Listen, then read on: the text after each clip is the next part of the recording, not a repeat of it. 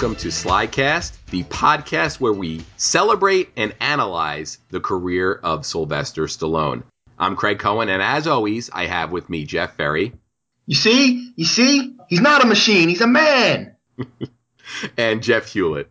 If you die, you die.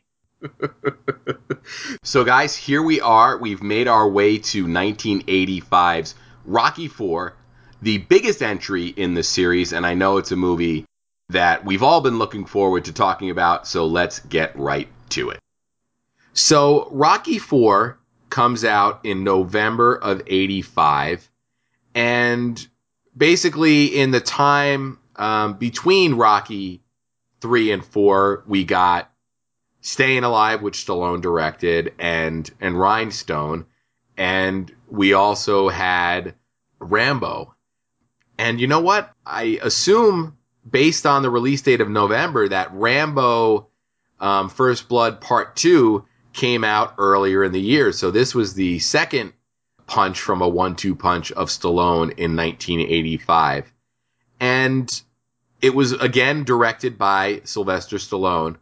But the biggest difference here, and possibly the most noticeable for a lot of people, is the music. Bill Conti was not able to provide the score for this movie because he was busy working with John uh, G. Avildsen on the Karate Kid films.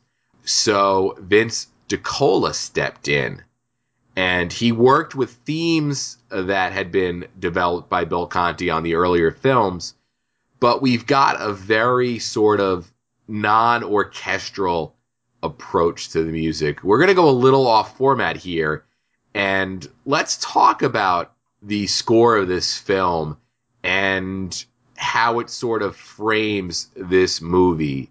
Uh, Jeff Ferry. This is where I'm going to show my uh, my lack of music, not knowledge, but like music in a film, while to me it can it can build it up, unless it's terrible, it really doesn't bother me. To me, the music is fine. It's just not maybe as memorable as some of the other ones. Like, do I still kind of wish "Gonna Fly Now" was in there? I think it's in there for like a couple chords. If they just kind of it's like a throwaway, like, hey, it's kind of just part of the theme. Yeah, it's not featured if it was up to me, Gonna Fly Now would be in every Rocky movie. I think most people would say that. I, of course, if it was up to me, I the Tiger would be in every Rocky movie, and they'd probably play him three or four times in each movie. But yeah. again, this is why I don't make these movies. There'd also be like there'd just be fights the whole time. There'd be no story. But again, that's why Stallone won't return my phone calls. but no, I mean, I thought it was fine. I don't think you needed exactly what you had in the previous three films. I mean, it's a different type of movie by now. I think the score was fine. I mean, I'll be interested to see what you guys think because you're more attuned to that type of thing than I am. You know, I just want to see the big Russian punch someone in the face. Yeah, I, I think the main thing for me is you have two different approaches to scoring a film where Conti is really good at building and adding layers and ultimately taking us on a journey that culminates in the, the climax of the film. And I think for whatever reason, Vince DiCola's uh, approach is slightly different. And the, like I said, the most noticeable is probably you move away from uh, a straight orchestral score and you have some of those 80s elements leaking through. Jeff Hewlett, do you want to uh, expand on that or touch on that? Yeah. So the score, overall score of this movie, I think lends itself to one of the goals of this movie overall. And I'll go into a little bit deeper into that when we kind of give our opening statements on the movie uh, and our thoughts on it as a whole. But it's particularly effective for uh, being foreboding and building up the villainous aspects of this film. There's a lot of places where you see Drago in this movie, and you have that heavy, synthesized, creepy, ominous music playing, and it really serves the purpose. It sets him up well as a villain. It gives the audience a certain feel. I mean, it's, it's almost strange at times the the instrumentation that was chosen and the the the overall feel is very very strange, and it it serves one of the movie's purposes extremely extremely well. You know, that's a, a really interesting take on it, and something I never really thought about. So why don't we jump into our overall thoughts on it? And uh, since you're on a roll, Jeff, why don't you just uh, continue on? okay. I want to say ahead of time that uh, what I'm going to say is not an indication that I don't like this movie. I do. I enjoy this quite a bit, but there are two things in my mind that set Rocky 4 apart from the rest of the series by a long shot. Uh, there are two things. Number one is this is the only movie in which Rocky fights for revenge. Rocky doesn't fight for revenge in any of the other movies. Uh, you don't get the sense that he's vengeful in any way. This fight, this movie, he fights to avenge Apollo's death. And number two is the time period in which this movie was released.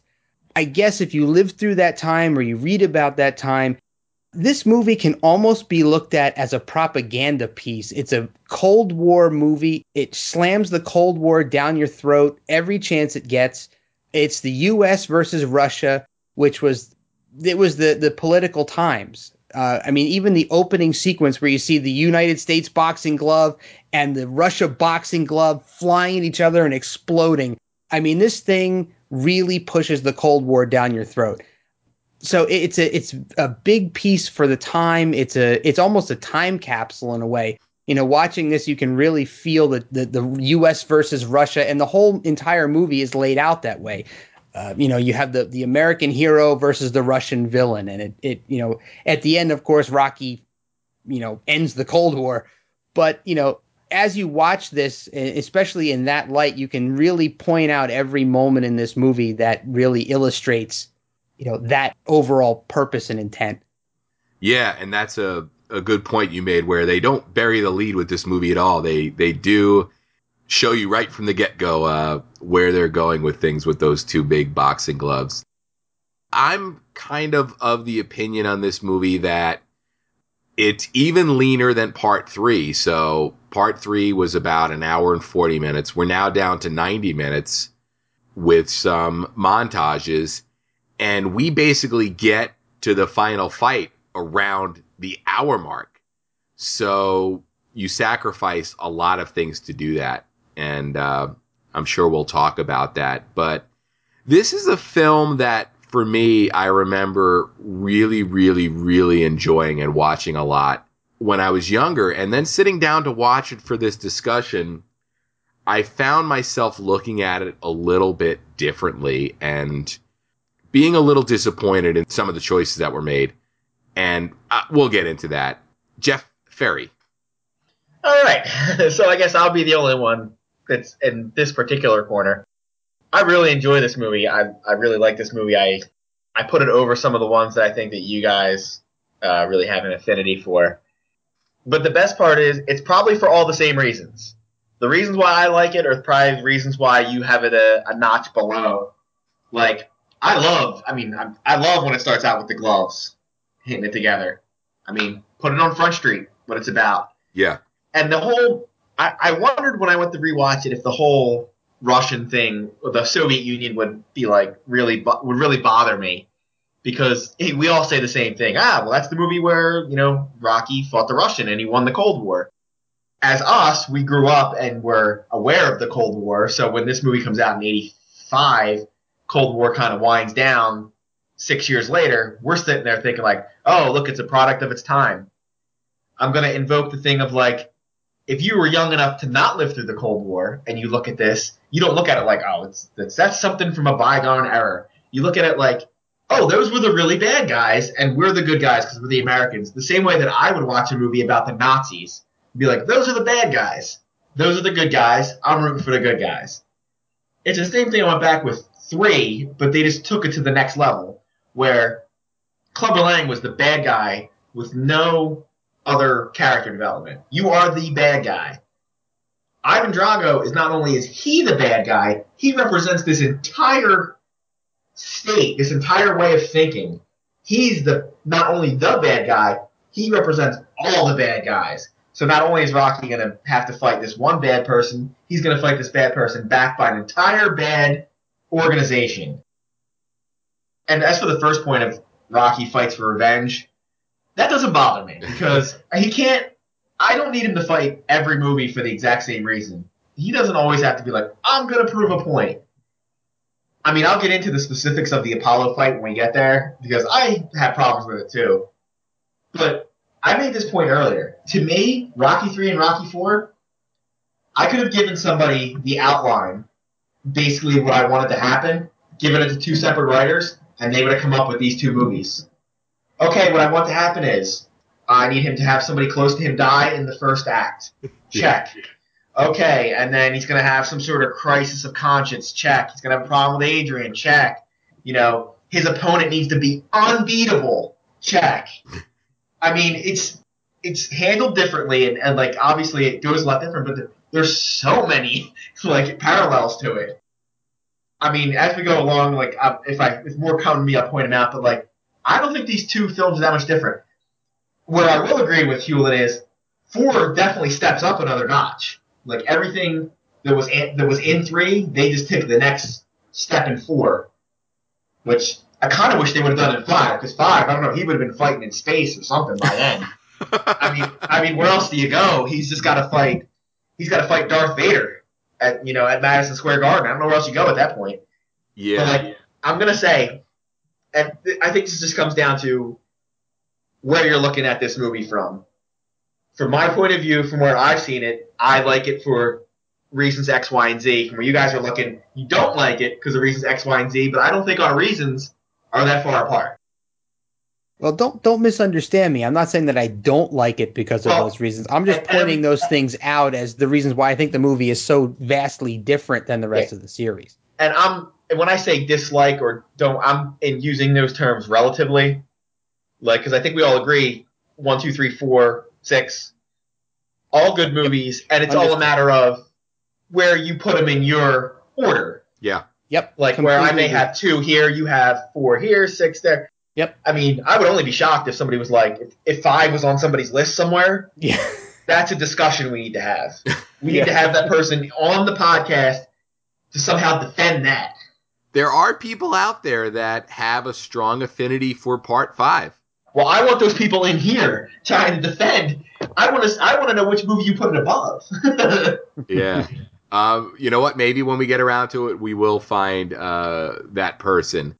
But let's jump into the movie. And again, we have um, an opening that really, really screws with the timeline because it seems like Rocky is coming back from sparring or Apollo cashing in his favor.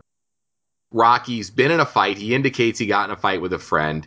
So are we still in 1982 here? And why is the kid completely different? I, I don't understand why Stallone got hung up on doing these direct sequels. And I know, Jeff Hewlett, you've talked about your love of the direct sequel. So do you want to hit on this at all? Well, yeah, I do. There are some really strange choices made here. Now, I you outed me again by by bringing up my admission of loving direct sequels, and I really do love the fact that it's a direct sequel. But the when you do a direct sequel, you have to have some uh, respect for continuity, and I think that this movie kind of throws continuity out the window uh, in a sense because you know you, the the kid is completely different, and you, you, Rocky himself looks a little different. Uh, you know, Adrian looks a little older. I mean, it's very, very, very different. Uh, and it feels like they could have put a little more effort, at least into the beginning part of that. But I mean, then again, you know, back in those those early to mid '80s days, I mean, probably most people hadn't recently watched Rocky 3 when they went to see Rocky 4. So maybe it was more forgivable back then than it is today where you have a Blu-ray set or a DVD set where you can watch all six movies in in a row if you wanted to. Yeah, that is a good point. Uh, Jeff Ferry. My only problem with the direct sequel, I mean, I can deal with a direct sequel if, and you know, people are recast and this and that happens and then the kid's totally different. We all understand, you know, you got to have a little bit of You just forgive. You just pretend like you don't see it. My only question is, why is this necessary to be a direct sequel? Exactly. It's not necessary at all. There's nothing to push the plot along that needs to be. Oh, he could be coming home from having dinner with Apollo. There's no need for him to be coming home from that fight. And the same reasoning of like, well, you probably don't, you know, back then you were only seeing it in the movies. Yeah, exactly. People don't remember how the movie ended three years ago. They probably don't even remember that they had that fight at the end. Like, if you don't remember that, then the beginning of this movie has no context. Yeah, and and it almost seems like they edited themselves into a corner by sort of falling into this pattern of having the beginning of the movie start with the end of the previous movie. And I think you still could have done that. You could have done that and just been like three years later. Time jump, yeah. Yeah, who cares? Like, would anyone have cared? It does, it means nothing to the story. It actually makes it better because then Apollo's three years older when this fight's going to happen. Yeah. The way that this is presented, you just saw him training. like Yeah. he was in great shape, and then you're going to watch him go in and get like destroyed. You it doesn't make any sense. If if it was three years later and I'm supposed to, you know, at that point, you know, Apollo's probably into his 40s by then. Yeah. I can buy it a little bit more, but like he's jumping all over the place with time. You know, he could you could cut the first like 30 seconds when he says where he got just have him walk into the house. It's the same movie. Yeah. And that's really my biggest problem from a character standpoint is Rocky 3 does an amazing job of really defining who Apollo is. And I feel that part 4 shoehorns Apollo into the character that they needed him to be to get in the ring so Drago could kill him. Wow, that's a great insight.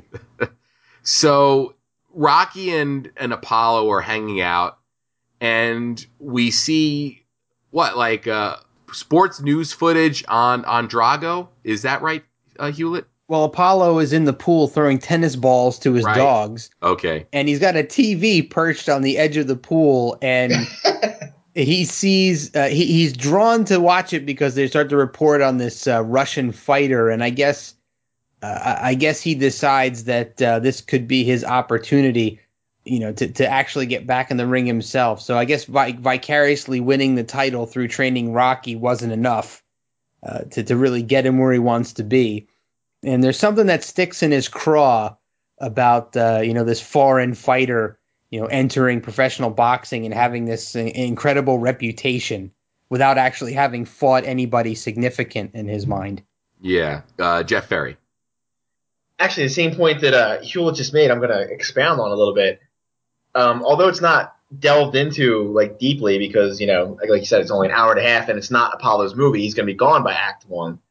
But I think Rocky Three, although he's built up and you see all this great stuff, and Rocky wins, that's not enough for him. Like he that didn't that like where Rocky was whole after Rocky Three, like that brought Rocky back. He was good to go. Apollo's still not. Apollo's still got the hole in him of like, well, I'm still not the champ. So if he- any way he could find to get in there and do something, he was going to do it. Which is why I think when he does go in for it, that's why we have all the theatrics Yeah. because Apollo's always been about look at me, look at me, look at me. The problem is now his he's done. Like he's a, he's a has been at this point, but he still wants the limelight, even though he's his time is not only gone, it's way gone. It's mm-hmm. two movies ago gone, and he just it's got to be about him. It's got to be about me. I mean, not that I'm condoning his fate that's going to happen, but like I guess I forgive it more. I mean, I, I know a lot of people like you guys and a lot of people have a problem with because spoiler alert, he dies. Yeah. I don't. Like, as much as I love Apollo and I wish he was still in it, like, I understand why. If something had to happen, I mean, the movie won't work if Apollo's in it. Because then uh, he's got Apollo with him. He's got somebody to help him. It's the same reason why Mickey had to go. Yeah. He can't have that guy with him. He can't have that person with him if it's going to be a Rocky story. Mhm. That's why when the sixth movie comes around, I won't spoil it for you, but, you know, he has even less people with him. Yeah. He's stuck with Paulie.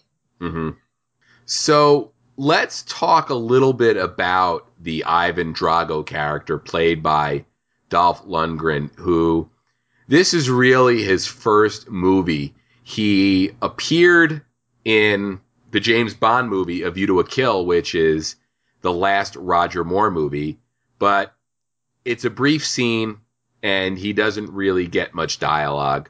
He points a gun at the Christopher Walken character, and that's about all he does.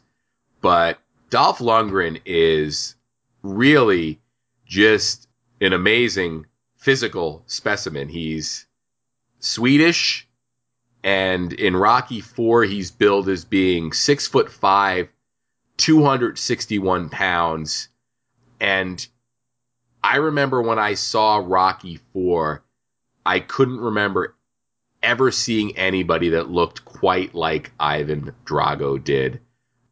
Jeff Hewlett, do you want to talk a little bit about Ivan Drago and Dolph Lundgren? Yeah, man. I will start off by saying that this was what I consider probably a perfect casting choice. This is like you were saying earlier. This is there. You know, you, you try to think of people who uh, are, are who you, who you could think of for playing a role uh, who who may have been as good or better than the person that they picked, and I probably can't think of anybody who would have fit the role better. I mean, he's got that chiseled look, that foreign chiseled look. You know, he had to look like he was not American for one thing. He had to look ominous and imposing, which he did because he was absolutely ginormous. And the guy's compared to Stallone, he was a tower. You know, and he's built. He, he looks like he could destroy anybody. So, you know, he's also significantly younger looking. You know, so you could buy the fact that he's a young guy. Uh, you know, Stallone is is way aged in comparison, and you know, so is Apollo for that matter. So you've got this guy who, you know, fits the villain role very well, and the fact that he barely speaks at all through the entire film, and when he does, it's a very brief and and almost scary ways. I mean, whenever when I when I was a kid and I saw this movie, like I was kind of afraid of that guy. Yeah. You know, when he talked, I was like, oh my god, is he some kind of robot or something? I mean, he's just completely emotionless all the way up until the very very end. And it's like nothing phases him whatsoever. I mean, people get in his face, they scream and yell, and he maintains that stone face. And you know, he just played the part absolutely perfectly and it, it worked so well for for what the intent was behind that villain. Yeah, Jeff Ferry. I'll agree with it. It's excellent casting for two reasons. One, because you totally buy him as, even though he's Swedish. I mean, you could, he definitely could be uh, the Russian Superman type looking guy. Where it's also great casting is, while I've said the bad guys in three and four, they're both just super bad guys.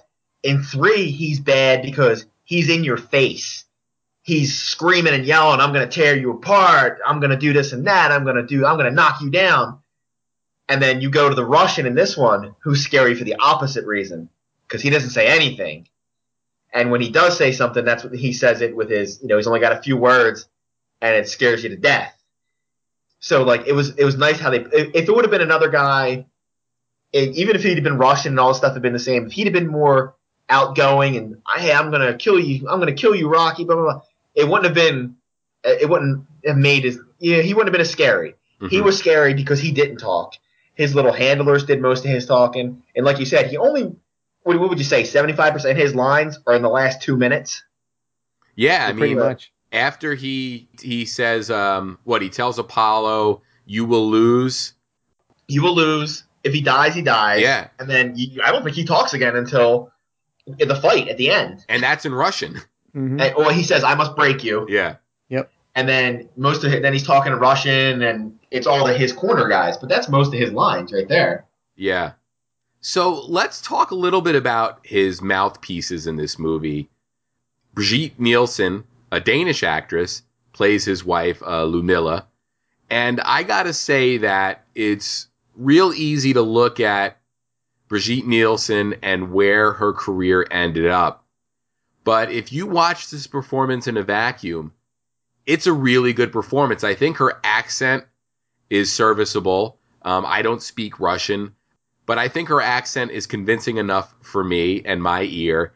And I think her character is really well written as well. Um, Jeff Ferry, um, what are your feelings on the Ludmilla character and Brigitte Nielsen in, in general?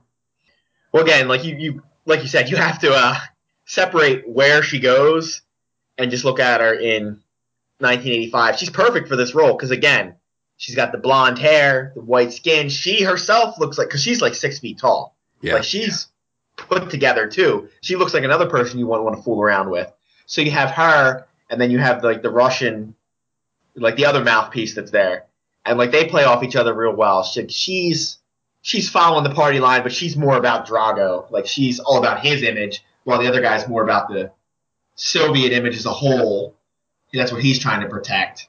Yeah, so like I would say if you're looking for the the total Brigitte Nielsen package, basically watch this and what maybe like Beverly Hills Cop 2. Cobra. Yeah, Cobra. I mean, there's about four movies. After after the '90s hit, just stop. Yeah. well, it, Sonja. you, you know what's interesting about the Ludmilla character is it almost seems like she is the other side of the coin than Adrian. So Adrian's a very sort of hands-off, you know, wife when it comes to her husband's career, but Ludmilla is more like really concerned about protecting her husband, and that involves really being involved in his career. Um, Jeff Hewlett. I'm not going to elaborate too much on what the two of you said, but to elaborate on a point that I made earlier about the you know the Cold War nature of this movie, I think that Brigitte's character is the only person in this entire movie that gets to try to plead the Russian case, if you will, during the press conference uh, for the the Drago and Balboa fight.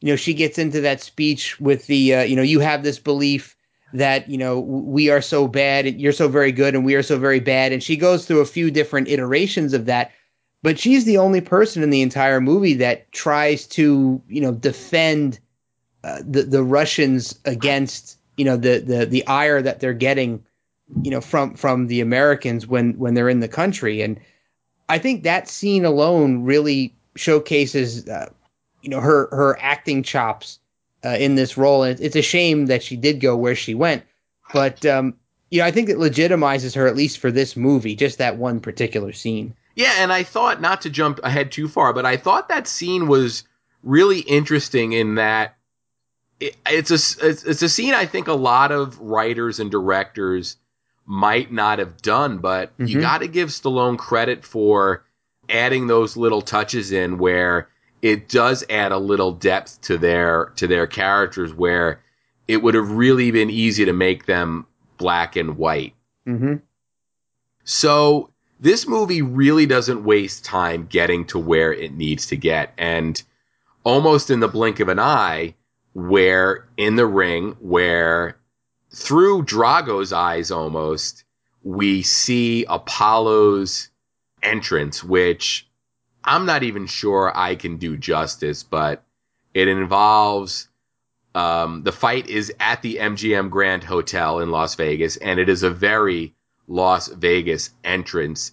It involves dancers and it involves James Brown singing um, Living in America. Um, Jeff Ferry, do you want to sort of paint this picture? Again, I don't know. Short of seeing it, I mean, I've seen lots of entrances over the years. I've seen wrestlers' entrances which are insanely choreographed, and nothing holds a candle to this entrance. There is an entire stage show that comes in with him. He's got to have what a hundred people come in with him. Yeah. He's got everybody coming in like, you know, boxers usually come in. They got their little. He's got a hundred. There, uh, an entire production gets put on. James Brown out there singing a song, doing his whole thing. He's coming out dressed like Uncle Sam. I mean, it's insane. I like. if you were at that fight, you got to be like, this fight's staged, right? Like, this is this isn't a real fight that's going to happen up here. But like again, it just shows like, and it, I think it's very telling that at no point do you ever see like, or even any mention that like Apollo trained for any of this. Yeah. You're under the impression that Apollo thinks he's going to walk in there with his years of experience and be like, I'm going to, and he says something along these lines, like, I'm going to teach this young kid how to box. Yeah. Like realizing you can't do that. Yeah, yeah. And Apollo's also going in really thinking that this is an exhibition, which might not be the best approach uh, against a guy like Drago. Um, Jeff Hewlett. Well, we we skipped over a couple of interesting moments in the movie uh, that that I just want to make mention of before we get into the, the the fight itself. Sure thing. You know, there was well, we, we skipped over the robot, but we can Oh, skip over the God. robot, Paulie's birthday present. which is okay. We can skip over the robot. That's cool. But um, there's a whole sequence in which Apollo is trying to justify his decision to fight Drago to Rocky and Adrian. Yeah. And I think it's a fantastic scene. And there are some really great lines by Apollo in there. And one of the lines, well, he, you know, he's justifying himself to Rocky, and you know, they're talking about how they're fighters, and you know, that's their nature. And Apollo is of the mind that you can't change what you really are, even if you attempt to. But then he, he says a really well, the line fits the movie well, but it is a very strange reference. And he he says, "Without a war to fight, we're nothing." hmm which kind of fits into the you know the overall feel of the of the movie itself. But it was kind of a strange thing for him to say, and it, it feels to me like uh, almost like a forced way to get him into a ring that you know he feels like he has to have some kind of a battle to fight or a villain to take down. When it was really seemed to be more about you know him wanting to go out on a high note, you know, instead of it just being like a you know I have to defend us sort of moment, it's more of a you know, like you know, you Rocky, you got your your big moment in the sun. You're back on top. Now I need to, you know, put a period on the end of my sentence and go out with a big win and look like a hero as well. So that was a really great exchange. And I think it was. It also did serve to change the Apollo character a bit, like you were saying before, Craig. That you know they backpedal a little bit on what they did for Apollo in Rocky Three for building up the character. They kind of change him and alter him a bit here as well, but. So back to the, the you know the living in America sequence, I thought was I'm not going to build too much on what you guys already said, but I thought that it was a speaking of the music and the score, you have a very interesting change uh, between you, you have the living in America sequence, and then you get this very minimalistic piece of this electronic score where you know you're seeing Drago and you're hearing this very strange synthesizer you know bass beat going on where it's it's this evil feeling music and you're getting the feeling that wait a minute something's not right here. Something big is about to happen you know you're you're you're giving they're giving the audience this feeling like there's something that we don't know about this guy and I think that plays out in the fight and I don't want to, to jump ahead too much because I know we're going to discuss the actual fight here so uh, I'll just kind of stop it here but uh, you know it, ref- referencing the fact that Apollo didn't seem to train much for this, and I I, I do agree with that sentiment because he doesn't watch seem to watch any footage of Drago fighting. He has no idea what he's getting into the ring against, and you know he's just kind of coming in with that that cocky, you know, overconfident and underprepared uh, way about him. Yeah, and the fight never really goes uh, Apollo's way. The the first round, by anybody's standards, would probably be the only round of the fight. Oh, that'd be the last round. Yeah. So Apollo looks like he's gone 15 rounds by the end of the first round, and he's in the corner, and Rocky and Duke are both begging him to stop the fight. Apollo is adamant that they won't stop the fight, and he makes it uh, really clear to Rocky that under no circumstances is Rocky to stop the fight. That leads to the second round where Apollo just gets destroyed. And there's a, a moment in here that I think gets glossed over a lot where the ref goes to intervene and Drago pushes him out of the way. At that point, Duke starts to yell at Rocky to throw in the towel. And Rocky, you know, agreeing to do what his friend asked of him, doesn't throw in the towel, and he eventually just drops it when Apollo gets decimated. But if Rocky threw in the towel, who was going to stop Drago? He had already indicated uh, that he didn't care about the ref. Do you think the bell ringing really would have, you know, called off Drago? No. yeah. Not at all. This this leads perfectly into another question that I was going to pose to you guys. if you take into that into account what you just said about him pushing the ref out of the way, and you also look at the first round where Drago did not throw a single punch until he was commanded to start fighting mm-hmm. by his uh, his corner people. Do you think that there was a plan behind the scenes to to either kill or cripple Apollo? Like Drago was told that this is what you do. You get into the ring, we tell you when to throw the first punch, and you do not stop until you either cripple or kill this guy to make a point. Yeah, because this was his first fight against a quote unquote champion, right? They said they said as much in the press conference that you know the Russians respect Apollo. He was a champion, and you know Drago is is um, you know honored to fight a champion.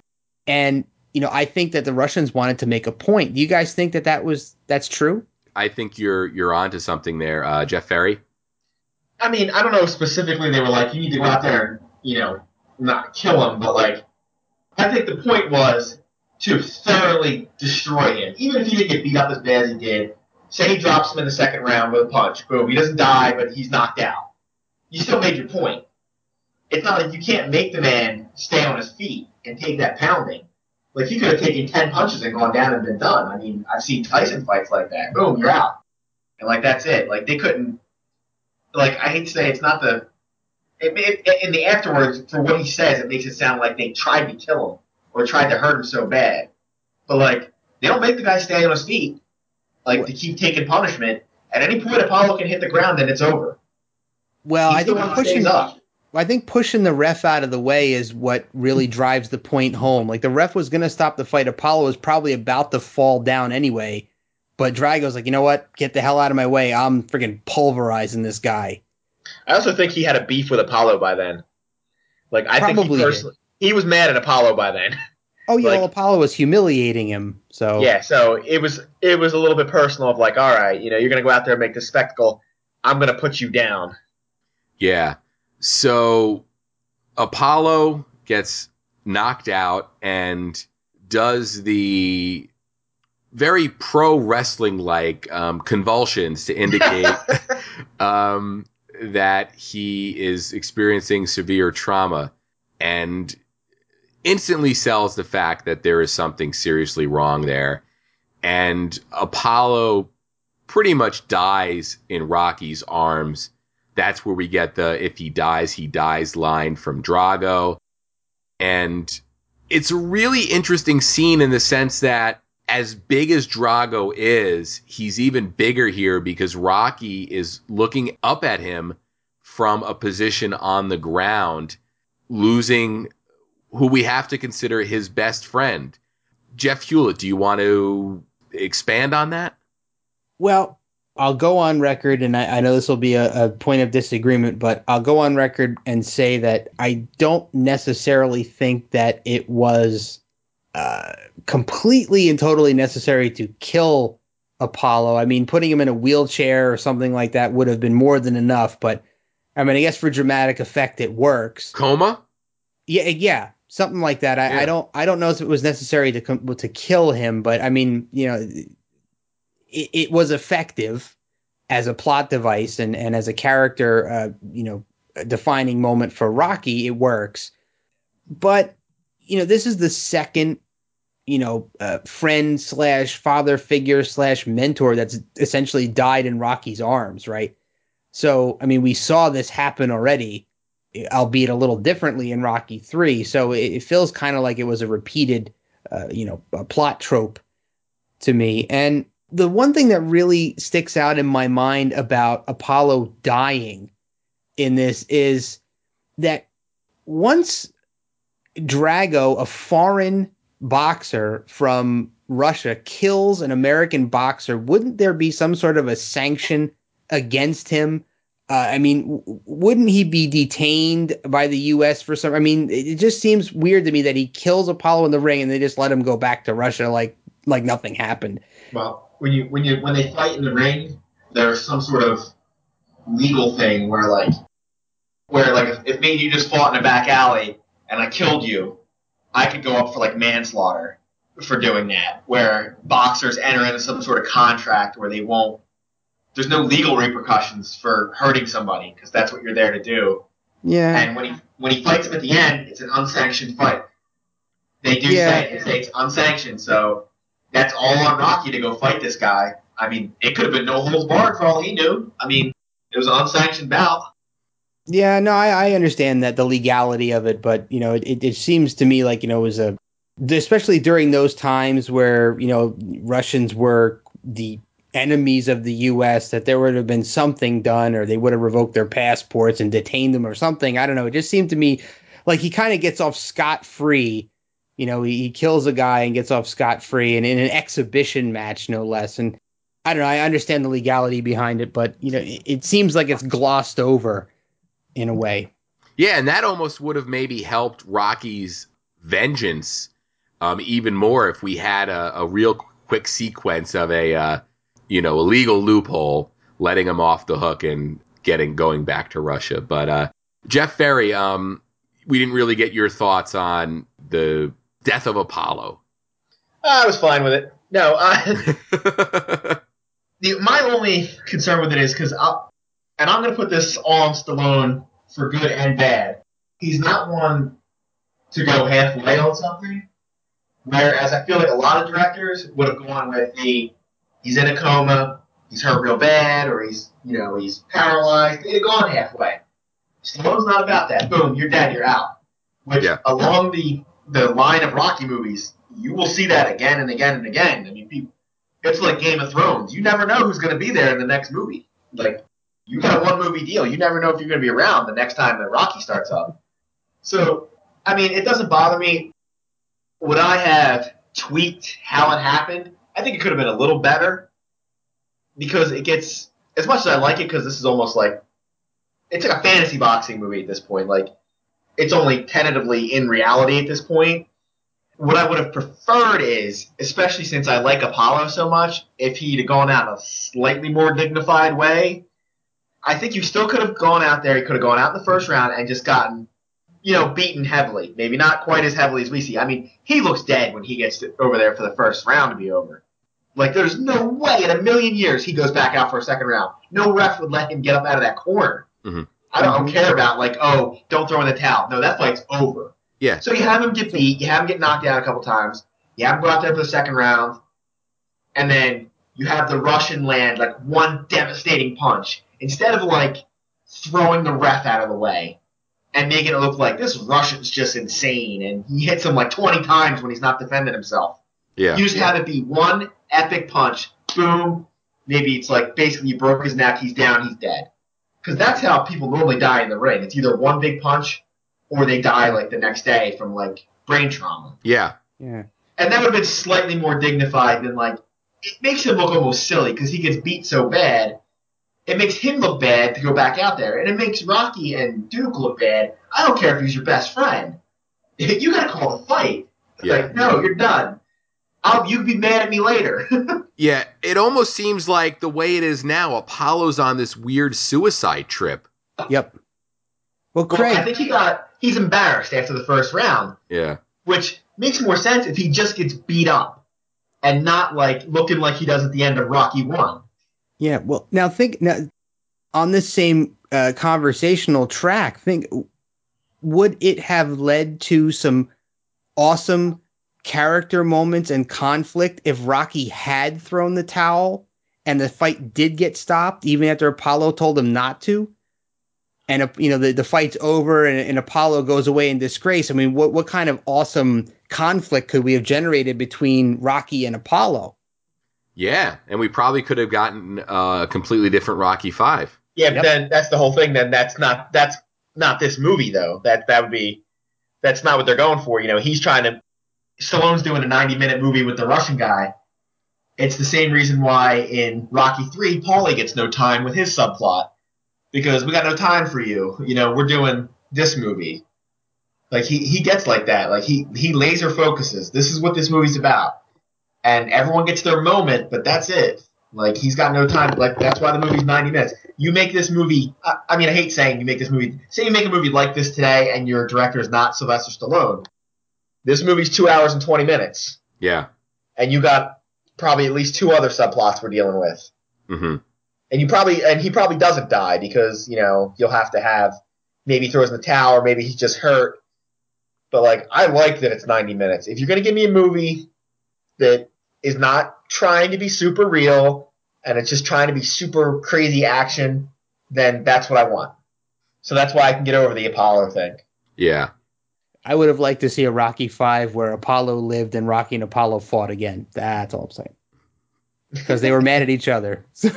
Because Rocky called the fight. Yeah.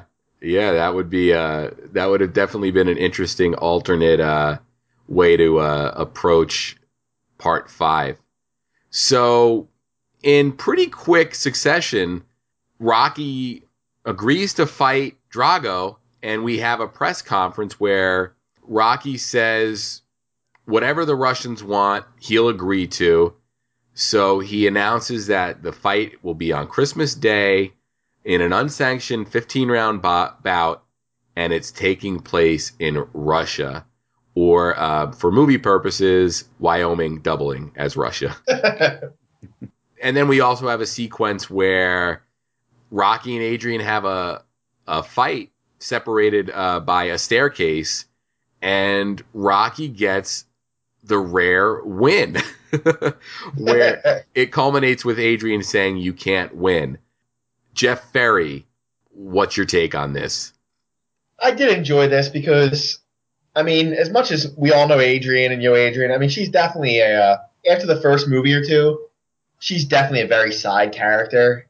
And she gets her moment in each movie, like her big moment in three where she, you know, takes him to task about it.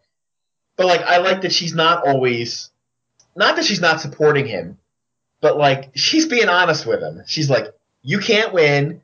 I just watched your best friend, who's also a boxer, die. Exactly. I don't want you to fight. And I like, you know, like most husbands, he just doesn't listen and he doesn't does it anyway. But I mean, it would it would have made I wouldn't have liked it if she was just like, yeah, I got your back. You know, go get him. Like she comes around on it, but she, I like that their their conflict made sense to me. Like I understood. I, I liked it. If she just had his back, uh, that wouldn't have made any sense. Yeah, yeah, no, I, I agree completely. And like you said, she just watched uh, a good a, a good friend of hers, you know, in addition to Rocky's, die and she sees what Apollo's widow's going through and really could see herself in that place, and that's a place nobody wants to be. Uh, Jeff Hewlett. Yeah, well, essentially, Adrian is filling Mickey's shoes in this one, and you know, whereas in Rocky Three, Mickey was the one to tell Rocky he couldn't win, and now in Rocky Four, Adrian's the one to tell Rocky he can't win. Rocky does have some good retorts and kind of uses the same logic Apollo did when he was trying to convince Rocky that he should fight Drago. You know, Rocky's got the, well, I'm a fighter, it's what I do. You know, he doesn't actually ever come out and say, you know, I'm fighting this because I want to avenge Apollo's death. He's kind of covering it up by saying, well, I'm a fighter, this is what I need to do. And, you know, I need to, I need to go somewhere where I can just focus on Drago so that's why I have to go all the way to Russia to train for this. I can't train here and then fly over. So, I mean, yeah, he wins, I guess, quote unquote, wins the fight, but it also leads into one of the more 80s montages hmm. of this film, you know, with the uh, the No Easy Way Out song, which uh, I happen to have on my iPod. It's another great montage. Oh, fantastic montage. And this is where you've got that Drago with the black mouthpiece, the, the nightmare shots of Drago, you know, looking like a like a Neanderthal, you know, in Rocky's mind, and, and then a lot of the other flashbacks from the other movies. So um, you get a lot of uh, good memories through that. Yeah, and then don't you also get the intercutting with Apollo falling and Rocky falling? Yep. Which is, I mean, if, if you just really sit down and break down that montage piece by piece, it's great. And and like we said in the the Rocky 3 discussion, I really think that film is effective for a lot of different reasons, but the montage as utilized by Stallone is really the only way you can show what is going on in a character's head. And you can sell minutes of screen time that could potentially be eaten up trying to work this into dialogue scenes where instead you can set it to a three and a half minute pop song and get all of that work done. I, I, I really, really think um, Stallone really perfected, or I dare say, pioneered the uh, the montage. Um, Jeff Ferry, since we're on it, um, feelings on that that montage. Well, like you said, this movie comes in at a crisp 90 minutes. The movie before it, I think, is only 10 or 15 minutes longer. Yep. You got a three minute montage. It gives you all the pertinent information you need. It's not essential that you see exactly. You just need to know what headspace he's in, Mhm. which is all that it does. It lets you know where he is, what he's thinking about. Could you have done that with scenes? Yeah. You could have had another scene with Adrian, maybe a scene with Paulie, maybe a scene with Apollo's widow, and you could have burned 20 minutes of screen time. And I could have sat there in the theater going, I wish they would just get where they're going. Like, I don't care about any of this. Instead, boom, and you're on. hmm This is where a lot of people lose it. You're watching an action movie, Yeah. basically. I mean, that's basically what this is. It's an action movie with some drama in it. You don't need 20 more minutes of character development at this point. This is the fourth movie in the series. we know who these people are. Yeah. That's like same thing with like, when you're watching a Star Trek movie or something that has a lot of things behind it. You don't need to expect. You know who the people are already. You just need little touches to keep going. I don't need his entire backstory. Boom, three minutes. I'm caught up. This is where he is. We're moving on. Yeah. I mean, if there was ever a class on montages, day one is Sylvester Stallone. Yeah. Oh, definitely. I, I don't think anybody has really matched what he's been able to do. Um, some of the parodies get close, um, but those are parodies and they're not really focused on creating, they're more replicating. So at this point, we end up in Russia and it is Rocky, Duke, um, Apollo's trainer, and and Paulie, and that's it. And they land in Russia, and there's a a military presence of some kind, and they're escorted to a car, and they're driven out into a very remote location that Rocky has requested, and there's a barn that's got equipment that he requested, and Paulie's instantly disappointed by this, and this is really about all the the work that Paulie gets to do. Although at the end of the movie he gets a pretty good moment, but here he really um, is there to sell the the fact that they are really uh, in the middle of nowhere. They've got hot water and electricity, and that's about it. There's no cable TV. There's no um, luxuries, and Rocky is just here to train. Jeff Ferry, the Russian training sequence. I really enjoy it. It's of the all the training sequences, it's the most unique because a lot of the other ones are similar, like one, two, six are very similar type things. Even three, it's just in a different location, but it's kind of the same type of deal. I mean, it's the same layout. It's just in a totally different location. I actually enjoy Paulie in this movie. It's a shame that they they chop him down in five because in this it seems like he's way more on Rocky's side now. Yeah, Like he's still a whiny pain in the butt, but that's all he is. Like he's there, he supports him the whole time. He's never really cutting him down except for saying he picked a lousy spot to be because yeah, he has no cable TV. But like, I like I like the location. I like the whole thing when they land in Russia. They're trying to put out that this is such an alien environment. Like they're really trying to jam that home that you have no friends here totally. that you're being followed all the time. Uh-huh. You know, assuming we're assuming the KGB is the one probably following them. Like they're trying, you're in a bad position. You have no friends here, and Rocky's not bothered by any of that. I'm just here to train. I'm laser focused, which has been his problem in the previous movies. Is that he had no focus. That's not a problem now. Boom, he's focused. Yeah, there there is no confidence issue or focus issue here. And one thing I really like about the setup here is you've got the mirror that Rocky sort of covers with pictures. He's got a picture of Drago. He's got some other pictures there that slowly come down during his training. And I think it's a really neat little touch that Stallone added to that film. Um, Jeff Hewlett. Well, we learn a few really significant things when Rocky first gets to Rocky and his camp first get to Russia. One is that Russian dudes are really, really hardcore. They're so hardcore that they stand outside in the snow and just let it accumulate on their faces and don't even wipe it off. like the snow is just in their beards. They don't care. They're just not going to wipe it off.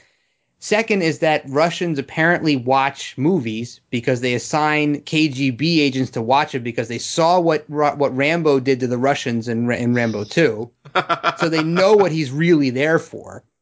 And we also learned that Paulie carries Chipmunks tapes with him to Russia. Oh, right. So he's listening to the Chipmunks Christmas tape on his Walkman while he's laying in the barn. So, uh, so some really great takeaways from that early scene. But for the, for the training montage, this is interesting because it's the script is once again flipped from Rocky 3 to Rocky 4. So in Rocky 3, Rocky has this glitzy, glossy, you know, uh, you know high touch, uh, you know, expensive training area, and Clubber has just this old basement, dingy gym.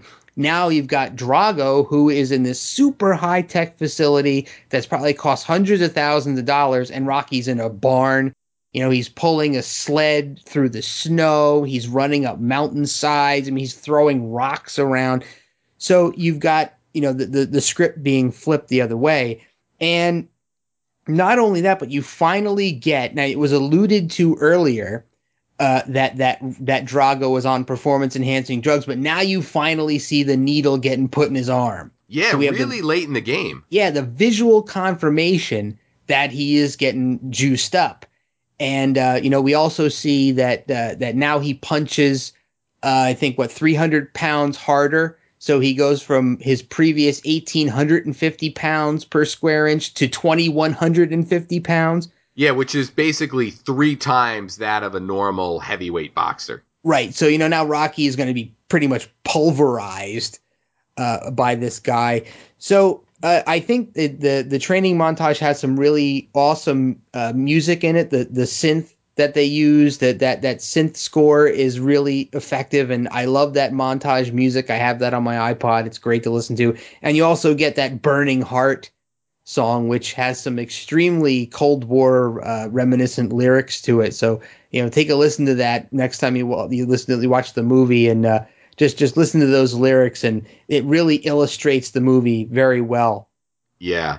And one other cool thing that is I um, I, I can't recall if you if you hit that in your in your your rundown there, but you've got like the Rocky and and Drago are basically doing the same exercises but with different yep. equipment. Yeah, so you've got yeah you've got um, where uh, you know Rocky's throwing uh, lifting bags of rocks and Drago's lifting weights. Uh, Rocky pulling the wagon through the snow. Drago's using this high tech you know, uh, you know, leg machine where he's got his, you know, shoulders against the pads and he's, he's, you know, working his legs and, you know, but one thing about the training that, that was a little bit odd is that Rocky does no sparring. Yeah. At all. Uh, during the whole montage. So he's not, you know, he's not doing certain things that he normally does during his trainings. Yeah. Yeah. And it, it is different than the, the normal training sequences in that manner. And with that, we get Adrian shows up, which gives, I guess, Rocky that extra little boost. And I guess she's able to see Rocky's beard before he shaves it off. and that really leads up to the end fight, unless I miss something. No, that's pretty much right. Yeah. So now we're at the end fight, and much like Apollo on his home turf had a theatric entrance, Drago sort of gets the Russian equivalent of the big Vegas entrance, um, where there's a big Ivan Drago banner and there's dramatic lighting, and it's sort of um, you know the Russians saying, "Hey, we can we can do a big production too." yeah. Jeff Ferry, do you want to give your general feelings on the the moments that lead up to the the fight? Well, I sure hope they take that banner down because it closed, it blocked off like a whole section of seats. that's all I think about when they raise the banner. I'm like, that's where I'd be sitting. I'm like, oh, well, I guess I'm not watching the fight. Oh, that's funny. But like, yeah, they after the montage, like, there's not a lot of lead up to the fight after that. It's like, all right, montage is over. I'm top of a mountain. I'm screaming Drago, and we're at the fight. That's it. Like they're there, Yeah. and he's getting ready to go out. And yeah, they, they make a big production how like, yeah, this is the Russians' home thing. Well, like, what did you expect? Like, you're you're in Russia and everybody's acting like they're shocked that the home crowd wants their guy to win. Yeah. Like, wow, it'd be so surprising if that fight was in the United States that everybody was on Rocky's side. So like they keep trying to pound that home, and I guess it's just because you know there's going to be a turn later that they want you to like, hey, recognize the fact that they're they want their guy to win. But yeah, and he, he gets his big entrance or whatever, and I mean it's not much. I mean it's just like montage. We're backstage. We're backstage. We're in the locker room, and we're heading out, Yeah. and, and they're ready to go. Jeff Hewlett. Yeah, it, it struck me as the the Russians' answer to the Living in America, uh, you know, display. So they they kind of had to put on a a display of their own where this you know they have the national pride where you know living in america was the american national pride and then you got the russian national pride where you have the russian national anthem and a huge painting of their you know their current hero that's gonna you know destroy rocky but prior to that happening there was a, a pretty cool paulie moment Yes. When they're walking in and Paulie's kind of got a tear in his eye and he says, you know, if I could unzip myself and step out and be somebody else, I'd want to be you. So you finally have Paulie admitting, you know, how he feels about Rocky in an emotional way. But then again, he backpedals on that later. Yeah. uh, when once he he's actually actually in the Drago. ring looking at Drago. Yeah, then he says, uh, "Yeah, I remember what I said. Forget about it." But I thought that was a really great character moment for Paul. He doesn't get a lot of them in Yeah. this movie, but it's really good that he got a nice little, uh, you know, emotional piece there. And then we cut to um, Rocky's kid uh, at home with two of his Oh, friends God, watching the fight, and he says, "That's my dad." And the other kid turns to him, and he goes, "We know. What do you think we are, nerds?" that really got me, man. I wrote that down too. And I was trying to do the math here. I looked it up. Moscow is seven hours ahead of us on the East Coast here. So, assuming Rocky lived on the West Coast, um, Moscow would be what ten hours ahead of us? well, you know, that's that's the thing because in Rocky Three, Apollo flies him to California to train there. So I assume that Rocky still lived back, uh, you know, on the East Coast, On the East Coast. in the Philadelphia area somewhere. All right. So it's at least seven hours in advance. So when do you think this fight is happening? I, I know at the end, Rocky says that his kid should be in bed at this point. So we assume that the fight's taking place at night in Russian time. So is this kid hanging out with two of his friends at like two in the morning? It's Christmas, man. yeah. So there's two friends over their house. The parents of those kids are like, no, don't spend Christmas Eve, uh, Christmas with us. Hang out with the Rocky's kid and the robot. Maybe they paid him to be there. So um, that really leads us to the fight here. And is this a fight where Rocky really doesn't have as much of a defined strategy, uh, Jeff Ferry? I think his strategy is not to die. I mean, it's it's the only one where like they don't have like a um, I'll say a contrived strategy. Mhm. Like the first movie, he has no strategy except he just wants to go to distance. Second movie, it's he's fighting right-handed, and then the third movie is he starts out with the I'm gonna you know he trains to be faster, and then he just says I'll let him punch himself out. Yeah, I don't remember at any point them saying there's any strategy, and not that it's strategy, but the the only turning point really is when he cuts him yeah. because up until that point, it's the usual first or second round of Rocky fights where he's just getting his face punched in, Yeah. and like he just can't. I do like the way they put it in this though, because some of the other fights where he can't, like when he's fighting Apollo and fighting Clubber, sometimes you're wondering like, why isn't he boxing? Like he's got his arms down at his side, he's not even throwing punches, he's just getting punched in the face. I liked in this one they, he's making the effort to try to get in on him, but the Russian's just so much bigger than him that when he sticks him with his jab, he can't get in and like he's swinging and he's just not hitting him. Yeah. It looks like a little kid trying to punch you, and you know you got your hand on their forehead, and they just can't reach you no matter what. Right. And I think the only thing that I could really call strategy in this fight, and this ties into the lack of a corner man in the first uh, Clubber Lang fight in Rocky Three. Here, Duke has really is playing um, or playing into or contributing to um, a huge psychological game with Rocky here, where they're almost uh, mantra like chanting uh, "No pain." and really sort of psyching him up and getting him mentally to the place that he needs to get to to take the hits that he's going to take. Um, Jeff Hewlett. Yeah, well, you know, the the thing that kind of struck me as as odd is that you know Rocky trained and developed a different fighting style in in the third film, and you you'd think that that that quick fighting style would aid him in this fight, at least help him avoid some of Drago's blows and maybe get him in and out faster, but he doesn't seem to employ that strategy at all. It's just, you know, it's kind of like back to the old brawler days from from one and two, you know, where he just kind of goes in and, and gets mangled up and just lands what he can land. And I don't think he really even lands much at all in the first round. In fact, he goes down once, right? In round one. Yeah, he he lands a couple. He gets him up against the ropes, and he lands a couple body shots on Drago Drago just pushes him away, and he's just like laughing, like put, yeah, pointing at his stomach. Like taunt, yeah. Yeah. Mm-hmm. So and but the thing that now Drago actually has a little bit of a different uh, methodology. He just comes out fighting immediately. Like he doesn't wait for a command. Like he just goes right after Rocky. So his obviously his goal in this fight was slightly different as well. Yeah. So are there any aspects of this fight that either one of you want to key in on? well, first of all, I got to say that I love Duke, the uh, the corner man who was Apollo's corner man. Yeah, he's awesome. I mean, uh-huh. he doesn't get a lot of screen time in any of the movies, but he's fantastic. He's money all the time. And he beats that Russian guy in chess. Yeah. Yeah. and then he throws. He also, if you notice, every time everybody charges into the ring, next time you watch the movie, just watch him.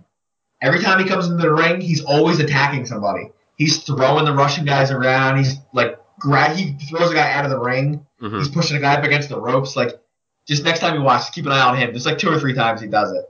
But like when he's when Rocky gets in the punch and he cuts Drago, you see Drago back up and he like puts his hand up to his face, like shocked that he's cut.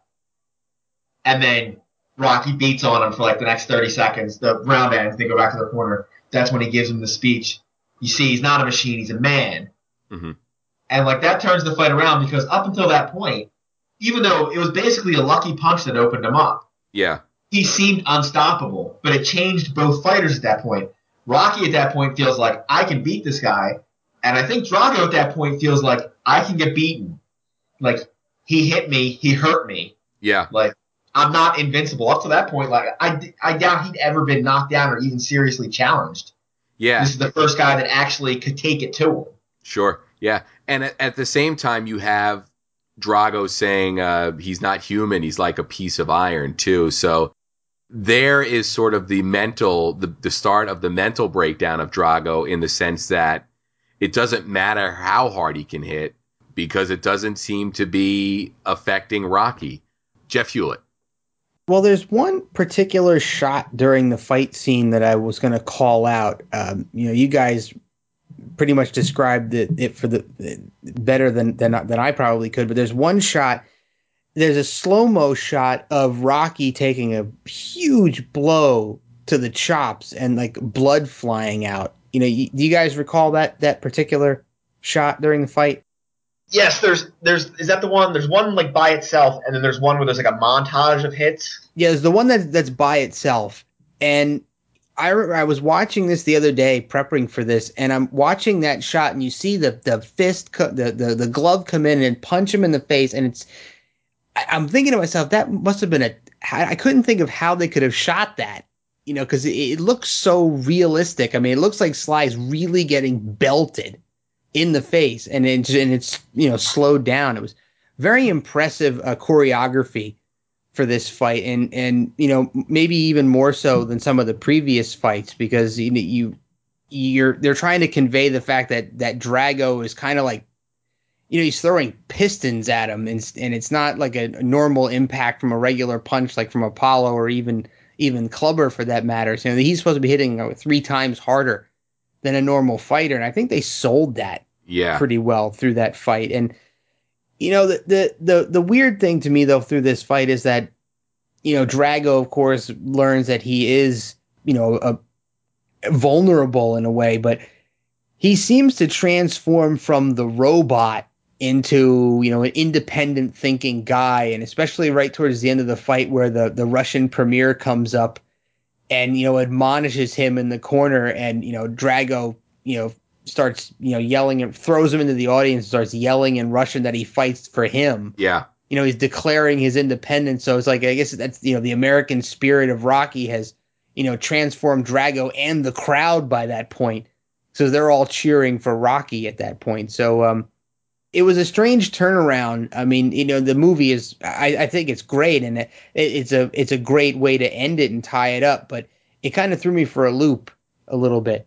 Yeah. So getting back to the the punches in this movie, back in 2007 when Stallone was doing that Q&A session with Ain't It Cool News, he talked about it and he stated that the punching scenes filmed between him and Dolph Lundgren in the first portion of the fight are completely authentic.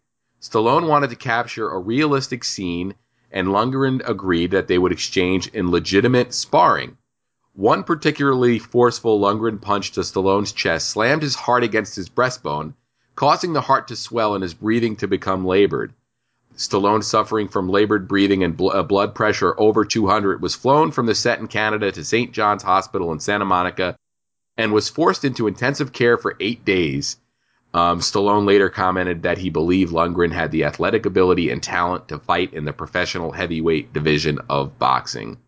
So um, some of those punches look real because, according wow. to Stallone, they are real. Pretty cool.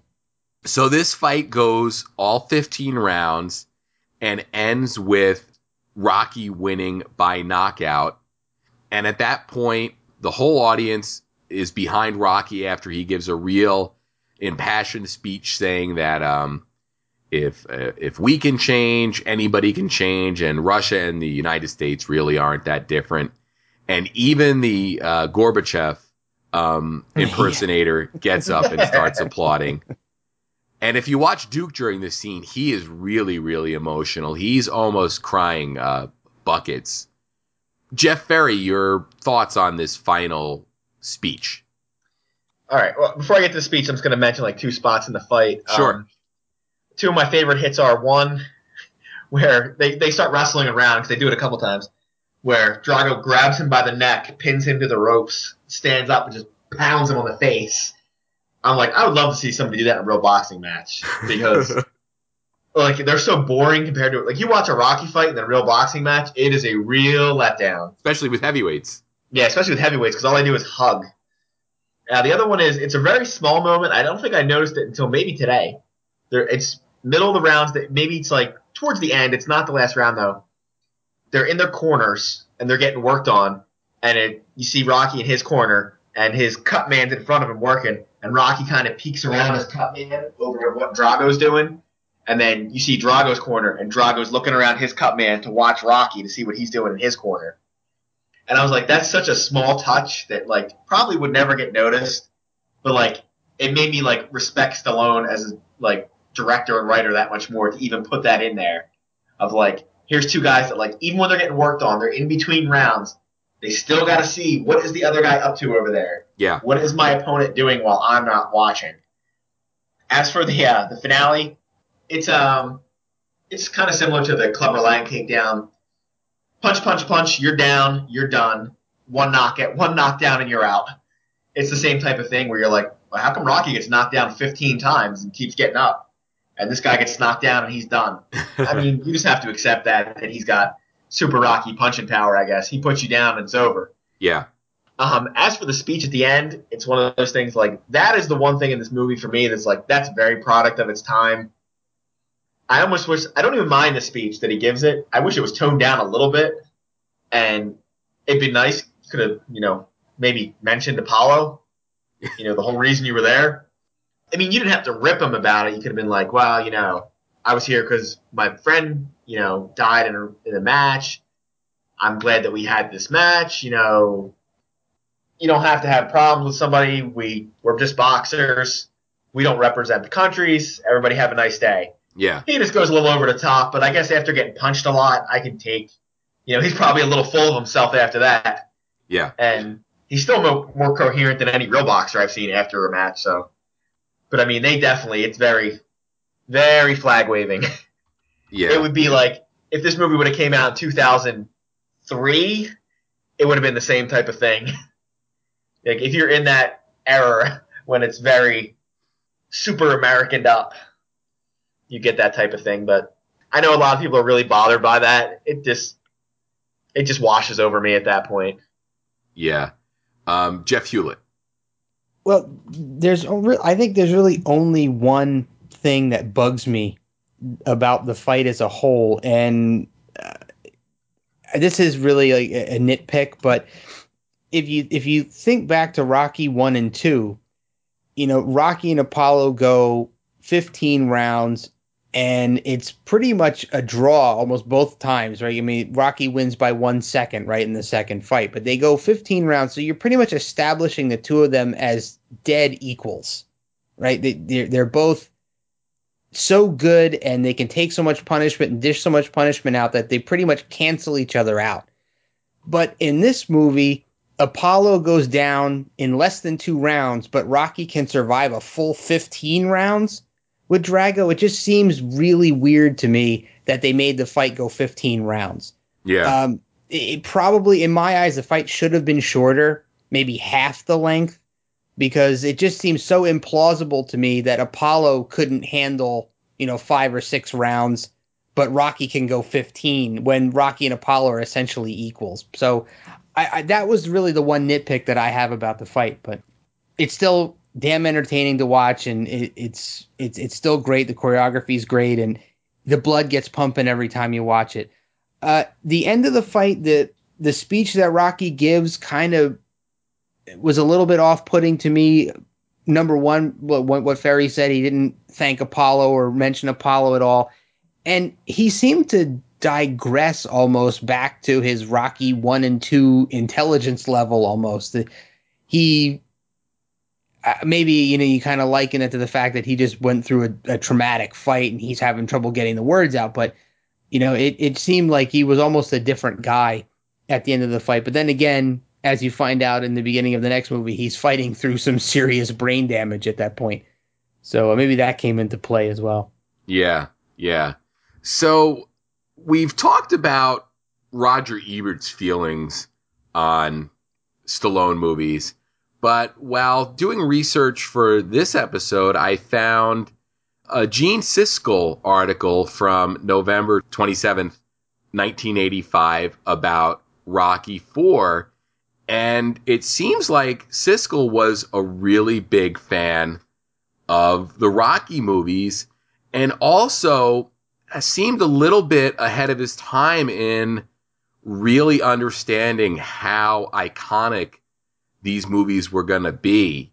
He makes a reference to the fact that these are going to be movies that people remember for a very, very long time. And he points out something very interesting about um, Stallone's ability as an action writer. And he says, Writer director Stallone accomplishes that by doing what so many action writers and directors have failed to do over the years. He creates credible villains worthy of his heroic character. Clint Eastwood's Dirty Harry series has suffered because he hasn't had a villain as rotten as the serial killer in the original uh, Dirty Harry. And the James Bond series has been crippled in part because Roger Moore's adversaries have become more comical and threatening. But the character of Ivan Drago is a winner in Rocky 4. We believe that this Soviet champion is machine tooled, steroid injected fighting machine of major proportion. By comparison, consider the clownish aspect of the similarly huge Jaws character in the Roger Moore Bond films. Drago is 10 times the man as Jaws, and Rocky 4 works because of that fact.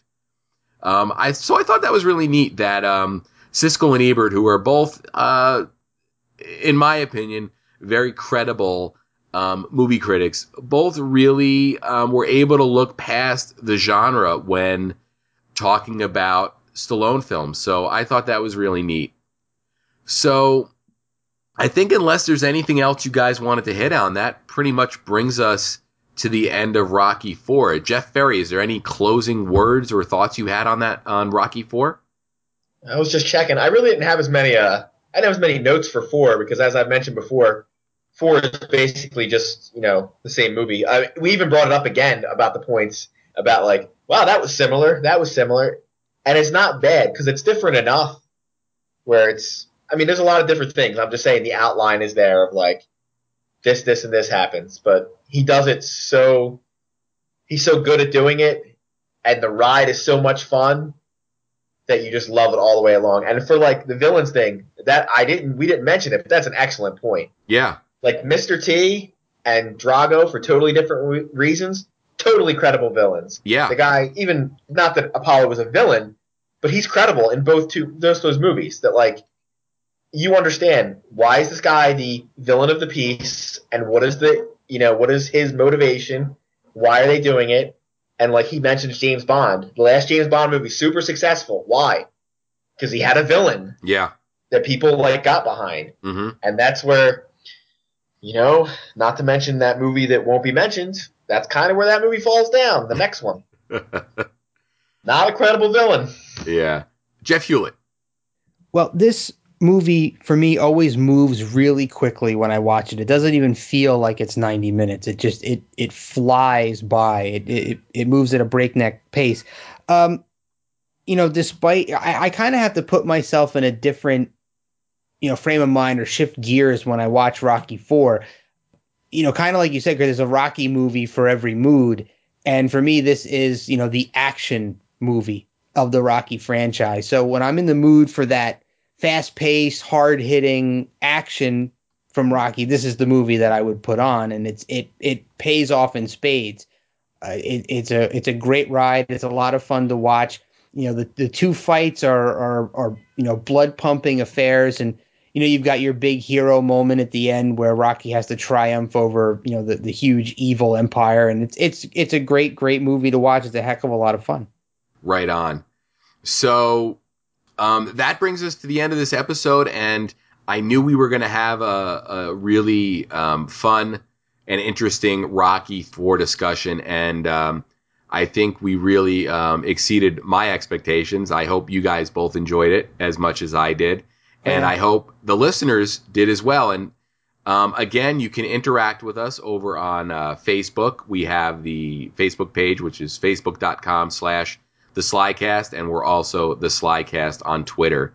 And uh, you guys have been great with uh, interacting with us.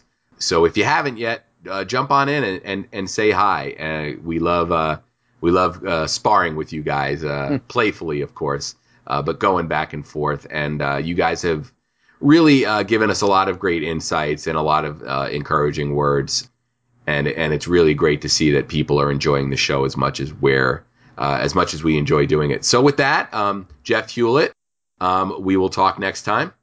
Yep, this is awesome. I, I once again I I love the fact that we all have you know slightly different perspectives on all these movies. I think it makes for a really great discussion. You know, if we, if we all agreed on every single aspect of every movie, I don't think it would be nearly as fun as it is. Definitely, definitely. And Jeff Ferry, uh, I will talk to you soon. I will talk to you later. Ding ding. and that brings us to the end of Slycast, the Sylvester Stallone fan podcast, the celebration and analysis of Sylvester Stallone's cinematic career. Thanks again for listening.